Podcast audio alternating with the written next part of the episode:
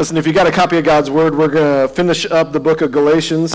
Uh, so please turn there. So if you have a, a Pew Bible or if you brought your own Bible, uh, I am going to have this, the scripture up here for just a minute on the screen. Uh, but if you want to follow along, that's going to be your best bet. Galatians 6, uh, 11 through 18 is the text for this morning. Um, so hopefully you, you brought a copy of God's Word or you have one in the Pew Bible or you can just follow along on the screen. Uh, but what we're going to see today on this text of chapter 6, 11 through 18, we've, we've made it through the whole book of Galatians. And I guess here's a challenge I have for you. Hopefully you were reading through it as I was preaching through it. Uh, my challenge now to you would be now that we're done with it, or today is going to be the last day of it, I would challenge you to read through the whole book of Galatians. It's only six chapters. Uh, you can do that in a week, should be easy, even if you did one chapter a day I think you could go home today and read the whole thing in, in an afternoon. Probably wouldn't take you any more than an hour at, the, at, at most. Um, but I would encourage you to do that because these letters are meant to be read that way. They're, they're really, it's, it, it would be strange to a first century church for them to go verse by verse through this like we do. They would read the whole text all together all at once, and, and then they would you know, digest it as, the, as they go. Um, so I would encourage you to do that same thing. But what we're going to see in the text today is that these are Paul's last words to the Galatians. So that, that should have weight to it, I, I hope. Anytime we hear anybody's last words, they have some level of weight, especially when that person is, has, is, has all their mental faculties, right? And so there's some very famous sayings that people have said right before they passed, and those have been permanently etched in America's uh, you, you know, memory for that. And so as we look at these last words, be aware that these are the last words, as far as we have recorded, that Paul is sending to this church in Galatia. And therefore, Paul's last words to us in the book of Galatians for today. Now, in Galatians, we have to remember that this whole book, this whole section of Scripture was written because of a controversy, right? The controversy was the Judaizers trying to influence those who are saved in Christ to then also take on the law. So, what they're doing is they're saying, all right, we're going to put these burdens of the Jewish law on your back, uh, even though you're saved by Christ. And that is why Paul is writing this. Now, interestingly enough, you may not know this, almost all of the New Testament, aside from the Gospels, so the letters, are written because of some kind of a controversy in the church. All right? Galatians is because of the Judaizers. So as you go through your New Testament reading, you can kind of look for, all right, what's the main theme that the author is writing this book to this church on this time? Because there's one main controversy that they're usually dealing with in the text. That's, that's, that's free for you to, to know that, okay? Uh, but in this controversy is the Judaizers. Adding to the work of Christ. Paul is defending the sufficiency of the work of Christ and he's warning against distorting, denying, departing from the sufficient work of Christ on the cross. So he ends with a very personal appeal to those people in Galatia, who, by the way, remember, as he was traveling, he knows them personally. Some of them he converted personally, not him personally, but the Holy Spirit through his teaching, right? So he loves these people.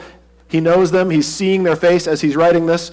And now we get to his last word that he has given to them. Okay? So without further ado, I want to read that to you. This is what he says. Now you're going to flip through in the back as I'm reading. See with what large letters I am writing to you with my own hand. It is those who want to make a good showing in the flesh who would force you to be circumcised. And only in order that they may not be persecuted for the cross of Christ. For even those who are circumcised do not themselves keep the law but they desire to have you circumcised, that they may boast in your flesh. But far be it from me to boast except in the cross of our Lord Jesus Christ, by which the world has been crucified to me, and I to the world. For neither circumcision counts for anything, nor uncircumcision, but a new creation. And as for all who walk by this rule, peace and mercy be upon them and upon the Israel of God. From now on, let no one cause me trouble, for I bear in my body the marks of Jesus. The grace of our Lord Jesus Christ be with your spirit, brothers. Amen. Let's pray. God, my Father in heaven, we come before you to proclaim your glory. You are worthy of our praise. We praise you for your goodness and your faithfulness. We praise you for the sufficiency of the cross. We praise you that it is by your grace that we are saved, not by works, so that no one may boast. Lord, we confess that we do not boast in the cross near as much as we ought. Help us to marvel at the gospel new and afresh daily. Let us not be so close to the things of your glory that they become mundane. Let us live for and by your word and your Son. Thank you, Lord, for today, for this time together, for your word, for the family of believers that is your church. As we come to this last section in Galatians, we praise you for this book and for the treasures that are within it. Lastly, Lord, we ask that you would send afresh your fire, your spirit, as we look into your word, that you may have your good and perfect will with us. It's in your name we pray. Amen. So, how can the church be sure to have the mercy and the blessing of God? How can we do that? I don't know about you. I want this church I want, I want all churches here in Allegan, but I want this church to receive the mercy and the blessings of God. How can the church experience peace and unity among its members? I don't know if you know this, we just went through this weird thing where uh, we couldn't meet together. And a lot of churches had a lot of problems with those things. There's this thing called COVID. You've heard of it. And so it caused all kinds of problems amongst brothers and sisters in Christ. It ought not be. So, how can, moving forward, how can we experience peace and unity among church members, this church and other churches? How does Paul instruct us in the closing of this letter to live out the law of Christ? So I don't know if you noticed it. I hope that you did. If you were paying attention, I hope that you did. But he's going to sum he summarized his entire book so far with this last hurrah as he penned it. So how do we do those things? Well, he's going to give us or I'm going to give you, based on his word, what I would consider the three points and then some subpoints under three points about how we do those things. How can we be a church that's blessed by god? How can we be a church that experiences peace and unity? What are we supposed to do to live out this law of christ? Well those are all good questions. The first answer to that is we need to walk humbly in grace. He's talked about that throughout and he's going to talk about it here and as he has talked about it throughout uh, we have to start with his plea then. So if you're a note taker, uh, these are the notes that you can fill out there. His plea. So walk humbly in grace. His plea is to not be deceived. His plea is to live by grace through faith. His plea is to put all of our hope, all of our trust in Christ and Him crucified, and not in anything that we can do in our flesh. That's his whole point. That's the controversy of Galatians, right? That it's Christ plus the Jewish things like circumcision primarily. And he says, there's no other works that are necessary. Now, let me give you a quick Cliff Notes version of his plea. I've summarized it for you. Let's let Paul speak for himself. Galatians 1 6 through 7. I am astonished that you are so quickly deserting him who called you in the grace of Christ and are turning to a different gospel. Not that there is another one but there are some who trouble you and want to distort the gospel of Christ. You see where I said his plea is don't be deceived, don't distort it. It is exactly, listen, this, uh, I hope, if you get nothing else out of today's message, I hope that this blesses your heart, what I'm about to say, okay? The gospel that we know and believe for salvation today is the exact same gospel that Paul was preaching to the Galatians. This should trouble you. The same issue that Paul was dealing with with the Galatians is the same issue we deal with today. Maybe not circumcision necessarily, but what I mean is Christ plus. Thank you. I'll take, I'll take Jesus for salvation, but then I'm going to continue to seek to earn it on my own. I don't know if you're like me. That's I battle with that all the time. I'm not good enough. I need to do more. I need to be better. I need to pray more. I need to read more. I need to preach more. I need to teach more. I need to do all these things, right? What am I trying to earn? It's already been given, right? And so, you foolish pastor, you foolish John, why are you deserting him who's called into the grace, grace, unmerited favor of Christ, and are turning to a different gospel, a gospel of Christ plus whatever other things that I'm doing, right? Not that there is another one, but there are some who would trouble you and want to distort the gospel of Christ. Another part of his plea, Galatians 3, 1 through 3. I'm showing you his theme throughout this, right? Oh, foolish Galatians. That kind of hurts. Who has bewitched you?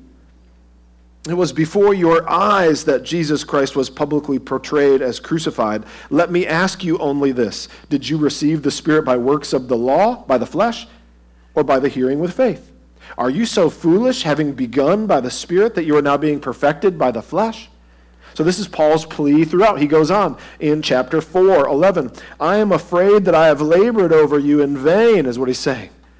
I've told you about Christ. I've told you about the crucifixion. I've told you about the resurrection. I've told you about the road to Damascus. I've, I've shared with you the testimony that, that he's been given, right? And he says, and now I'm afraid that you're going to forsake this gospel for a works based religion and not a Christ centered relationship.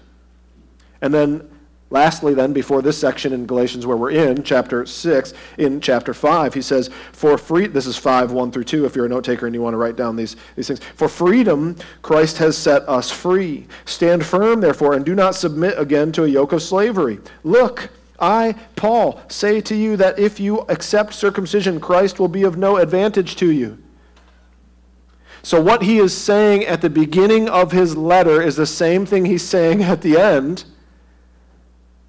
Now, that ought to make sense to us when I said what I said at the beginning. This letter was meant to be read all in one sitting, all to the, the entire congregation, from first to last. We do this weird thing in American, uh, you, you, know, church where we take it verse by verse. Some churches don't even do that. Some people will uh, just read a verse and then they go off onto whatever tangent, like I'm doing right now. And, and so, uh, but what I'm telling you is that Paul is consistent, and what he's saying is it's from grace to grace. That's it. It's all grace. It's no works on ourselves. And so we need to walk humbly in grace. And this is Paul's plea. The next thing we see in the text, as we look at the actual scripture for today, of verses 11, we see his passion.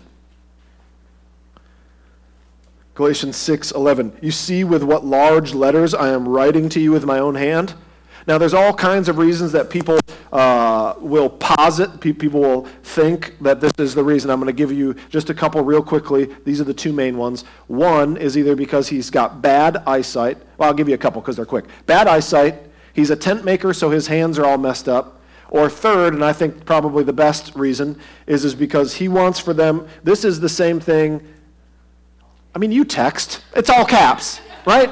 That's where I'm going with this. Yeah, it's all caps, or it's underlined, right? Or it's bold, or, or whatever it is that we do to let somebody else know that we mean business when we're typing something out, right? Uh, that's what he's doing here. The other thing that you might not understand is a lot of times, so I know there's this thing coming out that's going to take everybody's jobs, right? AI is, is going to rule the world soon. I, I, it might, I don't know, whatever. Um, but there's a lot of writers that are concerned with it because you can just type something in and the AI spits something out. Well, before there was AI that could write for you, there was d- dictation. You know what dictation is, where you, you talk to somebody and they write the things that you're saying. That's what Paul often did. It was very common during this time period where you would have professional writers who were had they, good, they had good penmanship. Let's just be honest. There probably wasn't a whole lot of you know schools back then that were teaching you know cursive and all this. So they were professional writers. Paul and very often other brothers in the faith. That's why they would attach their names sometimes to these letters as they were going. You know, so and so sends their greetings and those kind of things. But Paul was Paul was giving this to the secretary at this point, and this is the part in the letter where he says, "All right, now I need the pen for myself." And now with his own hands, Paul's writing this, and he's making sure there's no question about any of this. So when this letter gets to you, it's not a forgery. That's his point here, too. And so he's in all caps, okay, texting them, and he's saying, See with what large letters I'm writing to you with my own hand. Do you see the passion that he is bringing to them at the end? Because you got to remember, these are people who he loves, dearly loves. That's how much he loves them. And so in verse 12, he says, you know, these people are just seeking to make a good showing, which is a word that's only found in the New Testament here in verse 12, that good showing. Verse 14, he says, But as for me, I will never boast in anything else. And so I, I don't just want you to see the passion in verse 11, although that's where we can understand that the passion starts. His passion is throughout the whole letter. But we have to understand 11 through 18 is all the things that he's writing with this big capital, bolded, underlined thing. So anything that's in that is his passion. Galatians 1 9, his passion came through. As he says, we have said before, so now I say again, if anyone preached to you a gospel contrary to the one received, let him be accursed. He knows who he's talking to in Galatia. He knows he's talking to the Judaizers. And he, with passion, with boldness, with zeal, is saying, I don't care who these people say they are, or what they think that they are, or what they think that they know. If they're preaching to you something else, let them be accursed. let them be damned. Let them go to, that's what he's saying. That's passion. Galatians 2:11. But when Cephas came to Antioch, do you know do you remember who Cephas was? I know it's been a while. Who's Cephas? It's Peter, right? That's Peter. When Peter one of the apostles who's walking with Jesus, who probably, by my interpretation of his actions throughout the rest of the New Testament, probably a pretty bold, outspoken guy. I think that's probably pretty safe to assume. You know, often puts his foot in his mouth. I can relate. But outspoken guy. 211. Well, when Cephas came to Antioch, I opposed him to his face because he stood condemned. That's pretty passionate there. Galatians 2:20 I've been crucified with Christ. It is no longer I who live but Christ who lives in me. And the life I now live in the flesh I live by faith in the son of God who loved me and gave himself for me. That's pretty passionate. I have been crucified with Christ. The life I now live I don't even live for myself. I live it for Christ. He wants them to boast only in the cross. That is exactly what he's doing. And so he also, in verse 12, he talks about persecution, the persecution that we, that he will receive when we actually live this way. When we pay attention to the plea of Paul and the passion of Paul, and we, by God's grace, emulate that in our own lives, there's going to be persecution. He tells us in verse 12, right there, it is those who want to make a good showing, right? That's uh, get a good accolades for them. Again, like I said, it's the only place in the New Testament. Uh, props for them in the flesh would force you to be circumcised, and only in order that they may not be themselves persecuted for the cross of Christ. You see, here's the deal. Uh, I can preach sermons every single week that make you guys feel so good about yourselves. I can do that. But the Bible says I ought to preach the cross. The cross is an offense. Do you know why? The cross, what that means is, on your best day, you're not good enough. That's offensive. It's offensive. The cross says, really, when we really understand it, the cross says, you, matter of fact, not just being not good enough, that we, I'll include myself in that, I'm not, I'm not exclusionary, okay, right? That we are so bad that the God of the universe had to die for us. That is offensive, especially in today's culture. Next time you watch TV and you see commercials, which I know you don't see anymore because everything's live streaming and you just there is no, or you can fast forward through it.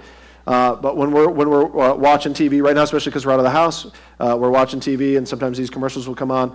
And I told Elisa the other night, I said, let's, next time commercials come on, I want us to keep a track of how many times the commercials say the word you in them. Keep a tally. Because there's one thing you can understand this, America is all about you, baby. Well, the problem is, according to the cross, you are not good enough. That's offensive. Galatians 1:10 For am I now seeking the approval of man or of God? Or am I trying to please man? If I were still trying to please man, I would not be a servant of Christ, he says. You see, he receives persecution because he professes the actual gospel. He receives persecution because he finds his glory in the cross. And I don't know if you've been living under a rock or not, but I'm here to tell you this. I don't have any kind of crystal ball. I'm not a prophet that I know of, not the son of a prophet, uh, but persecution's coming. There's a world out there that is not able to deal with this fact of Scripture that there is a holy, righteous judge that's going to judge us one day. And the only way we get reconciliation is through this instrument of death and through the one who died upon it, Lord and Savior Jesus Christ.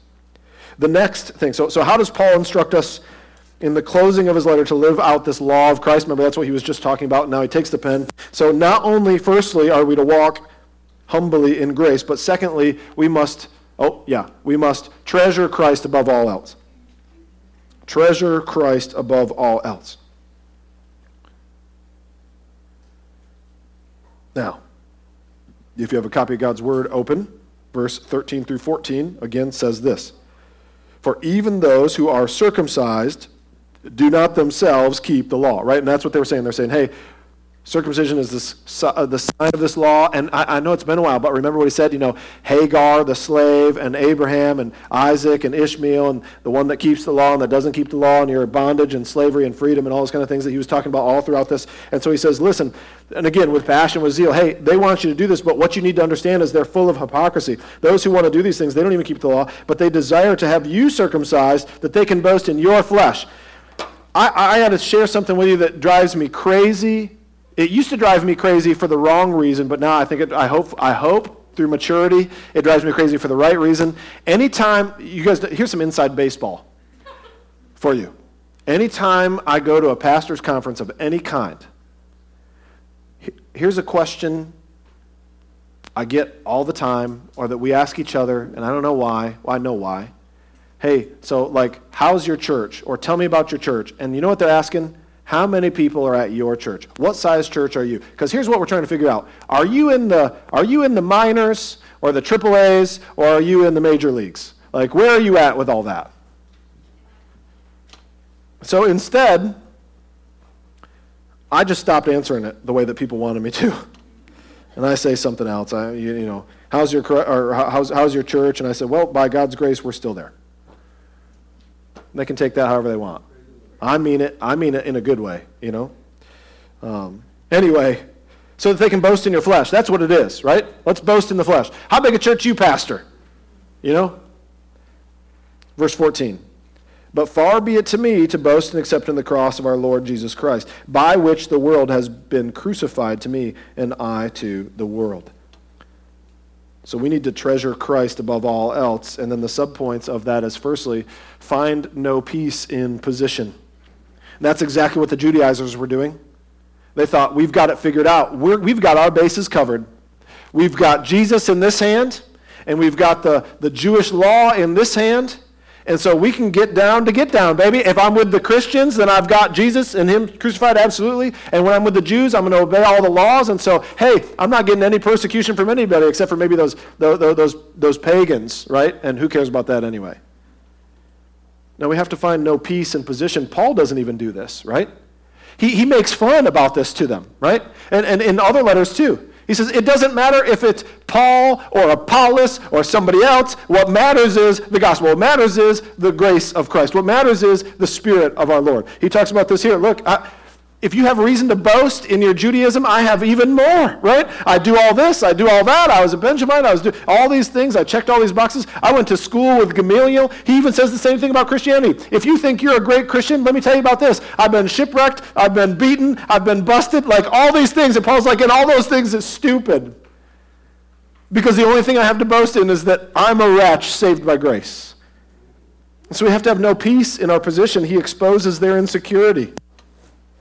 There's a word there, uh, anakazo, which means here, so let me uh, reread and find it in here. Even those who are circumcised, they want to boast, but far be it for me. I don't remember where it is, but the word anakazo means to put pressure on and to constrain them. Paul understands where these guys were. He used to persecute the church. He understands they're trying to find their position of power, and he exposes their insecurity and their insincerity by that. By that. He also exposes their inconsistency. They're, they're hypocrites. They're boasting in all these things, but they're not keeping the law themselves. Woe to you, brother or sister, if when somebody asks you about your faith, you say, well, Yeah, I, I go to church. Church does not save you. I'm glad that you go to church. Do you have a relationship with Christ? Do you know Him personally as your Lord and Savior? Are we boasting in the cross or are we boasting in a church? He exposes their uh, inconsistency, he exposes their inferiority. Remember? I would have you know, brothers, that the gospel that was preached to me is not man's gospel. This is Galatians 1 11 through 12. Their inferiority is the law.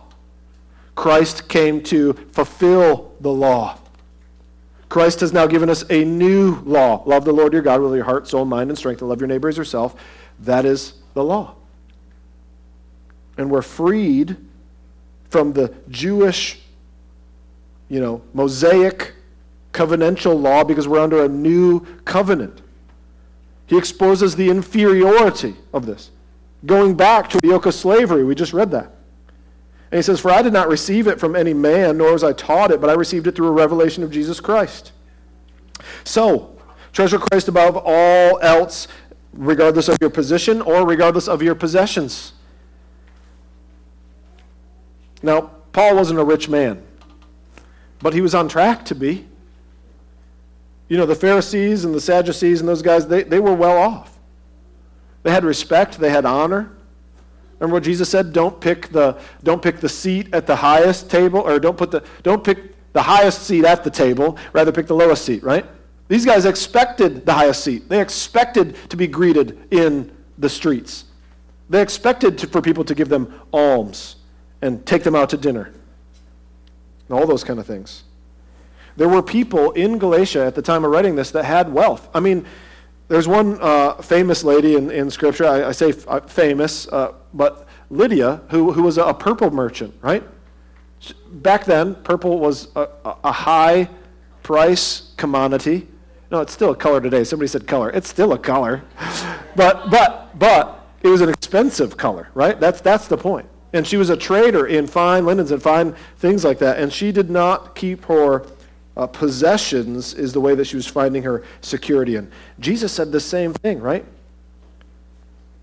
Oh, to gain the whole world, but full forfeit your soul. And lastly, find no peace in your proficiency. You know, Paul was educated in the law. These Judaizers were educated in the law. 1 Corinthians 1:23 but we preach Christ crucified a stumbling block to the Jews and folly to the Gentiles. He says in other places, Hey, I've delivered this to you, not in some kind of eloquent speech, but just straightforward. I think these are really the three places that in America we tend to find our superiority.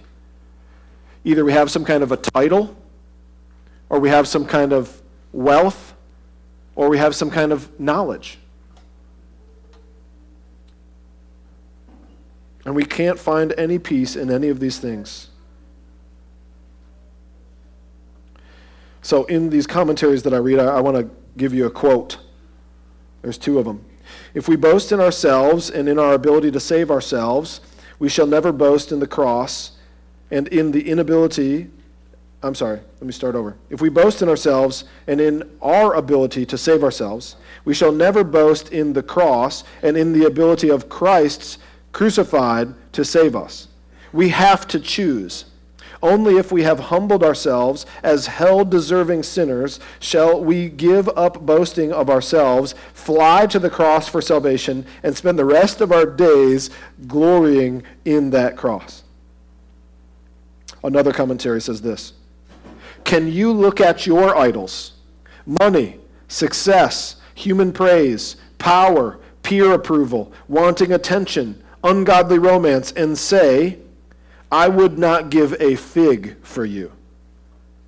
See your idols for what they are pathetic, crucified, dying things. They are not attractive to the person who sees them from what they are and sees Jesus for all he is. This is what Paul is talking about here. I have been crucified to the world, and the world has been crucified to, to me. This is such a strong symbol because these people would know exactly what it looks like to be crucified. And so when Paul is saying the world has been crucified to me, that's saying that's disgusting and that's gross and it's, it's starting to putrefy and it, all of those things. Do we feel that way about the things we sometimes glory in? I think we could all work on that. So the last of the three. So how does Paul instruct us in closing his letter about the law of Christ? Firstly, to walk humbly in grace Secondly, we must trust, uh, treasure Christ above all else. And thirdly, we need to value spiritual transformation, not external ritual.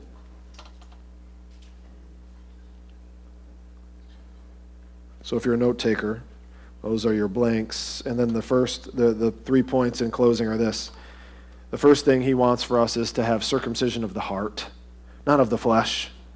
Galatians 6:15 for neither circumcision counts for anything nor uncircumcision but a new creation. Brother or sister, so I want to ask you this question. Don't don't answer, but this is for you to ponder upon yourselves. Can you in clear conscience say, "Yes, I have had circumcision of the heart"? Have I have I been reborn as a new creation? Because I, I, have got to tell you, the saddest, the saddest thing I hope that you will never experience would be on the day that you stand before your Maker and you say, like they did in Matthew, look, look at all these things. Like I've, I faithfully served in the choir, and I gave regularly, and, and it was even more than 10%, if I'm, if I'm honest, right? And then, and I, I volunteered with different things, and I did kids ministry, and then when I was older, I, I did, I did, you, you know, visitation, and I, I did uh, adult ministry, and I, I even taught some, and, and look at all the stuff I did for you. And then in that day, if that's what you're basing it on, he's going to say, well, that, that's great, but I never knew you. And, and if I'm totally honest with you, that's, that's, that's what saved, that thought of coming before God is what saved my soul. Because I was basing my salvation on, well, I'm, you know, I'm pretty good. Uh, I mean, I'm not getting locked up and I'm not doing all those things. But, but then as, as I saw myself through the perfect word of God, I realized I was a wretch, an absolute wretch, and I deserved hell. And then by God's grace, I received, and I hope that you have circumcision of the heart where I was born again into a new creation. We have to value spiritual transformation above external. The second thing, then, is that we must walk in accordance to this rule. Galatians 6 16. And as for all who walk by this rule, what's the rule? The rule is by grace you are saved. That's the rule. By the way, this word for rule in the Greek is this word um, canon. Have you heard that word before? Canon of Scripture. What canon means, it's spelled a little different. They, they don't have C's, they have K's in the Greek, but this canon means a measuring rod. It's where we get canon of Scripture. It's the measuring of Scripture. Does it, does it add up to God's inspired word? That's what makes a book canonical, okay? He says, walk according to this canon. Walk according to this measuring rod. Walk according to this standard. What's the standard? By grace alone. For all who walk by this standard, by this rule, peace and mercy be upon them. And then he says, and upon the Israel of God. Who's the Israel of God? Well, that's everyone who has been grafted in to the family of Christ. Just because a person is a natural born descendant of Abraham does not make him an Israelite. Lastly, second to lastly, actually, we are to bear the marks of Christ. Galatians 6 17. From now on, let no one cause me trouble. He's basically saying, look, Galatians, s- s- knock it off. in essence, what he's saying is the proof's in the pudding. I mean, what, what more can I give you? I've, I've came to you. You've seen my life. You, in, Remember in the text of, of, of, what we're talking about here, he even said, uh, When I came to you, I was a burden to you because of what was going on with me, sickliness or whatever. You served me. You've lived with me. You've seen me in the good, the bad, the ugly, all those things. You know the affections that I have for you. You know the gospel that I've preached to you. You've seen my life while I've been away. They heard about him being almost stoned to death in Lystra, which was a, a sister city because they keep up with each other then, right? So they must have known about this. He says, Look, from now on, just let nobody call me trouble. I bear in the body my, the marks of Jesus. This word, you probably have heard it too. It's called stig, stigmata. I'm sure you've heard of that on movies or TV shows or just in general pop culture or something like this. What that word means in the Greek is to receive a tattoo or a brand. And we would often do this to slaves to make sure that they know who they belong to or whatever, right? So what he's saying is, is let no one else cause me trouble because I have reserved in myself the marks of belonging to Christ. I have the scars to prove it. I have the tattoo to prove it. I have the brand to prove it. Not only by just my life, again, I've been shipwrecked. I've been, you know, beaten up and, and busted and stoned and all those kind of things. And so what he's saying is here is the suffering that I received did not disqualify me. It actually shows you that I am for real. Christians, when we meet adversity, in the world or in employment or in school or with other family members, Are you receiving those marks as badges of honor, or are you recoiling in horror, wishing that it would all stop? Because I want to ask you to change your mind on those things. These marks are what should ensure that you are actually saved. You can look back at persecution and say, Well, I must be saved. I must be saved because otherwise that wouldn't happen to me. That is because the world hates Christ, and so therefore it is against me. And so, like Paul, we can wear these marks as badges of honor and say, listen, who are you to question my salvation? I've got all of this persecution that I've received, and I literally have scars on my body showing that I am living for Christ. And so, who are you, O Judaizers? And so, lastly, so how does Paul instruct us in the closing of this letter to live this law for Christ? How does he answer these Judaizers? And anyone else that suggests Jesus wasn't enough, well, he answers it the same way he started from grace to grace. 6, I'm sorry, Galatians 1 3. Grace to you and peace from God our Father and the Lord Jesus Christ. Galatians 6 18. The grace of our Lord Jesus Christ be with your spirit, brothers. Amen. Let's pray. God our Father in heaven. Let us boast in the cross of Christ and gladly bear the marks which for his sake we might receive. Help us to walk in accordance of this rule and multiply unto us your mercy and your peace. God, crucify the world unto us. Grant us the grace of our Lord and Savior Jesus Christ in our spirits. Help us we pray, to walk humbly in this grace, to treasure Christ above all else, and for us to value spiritual transformation over external ritual or change. We ask that you would have our your way with us. It's in your name we pray. Amen. Now,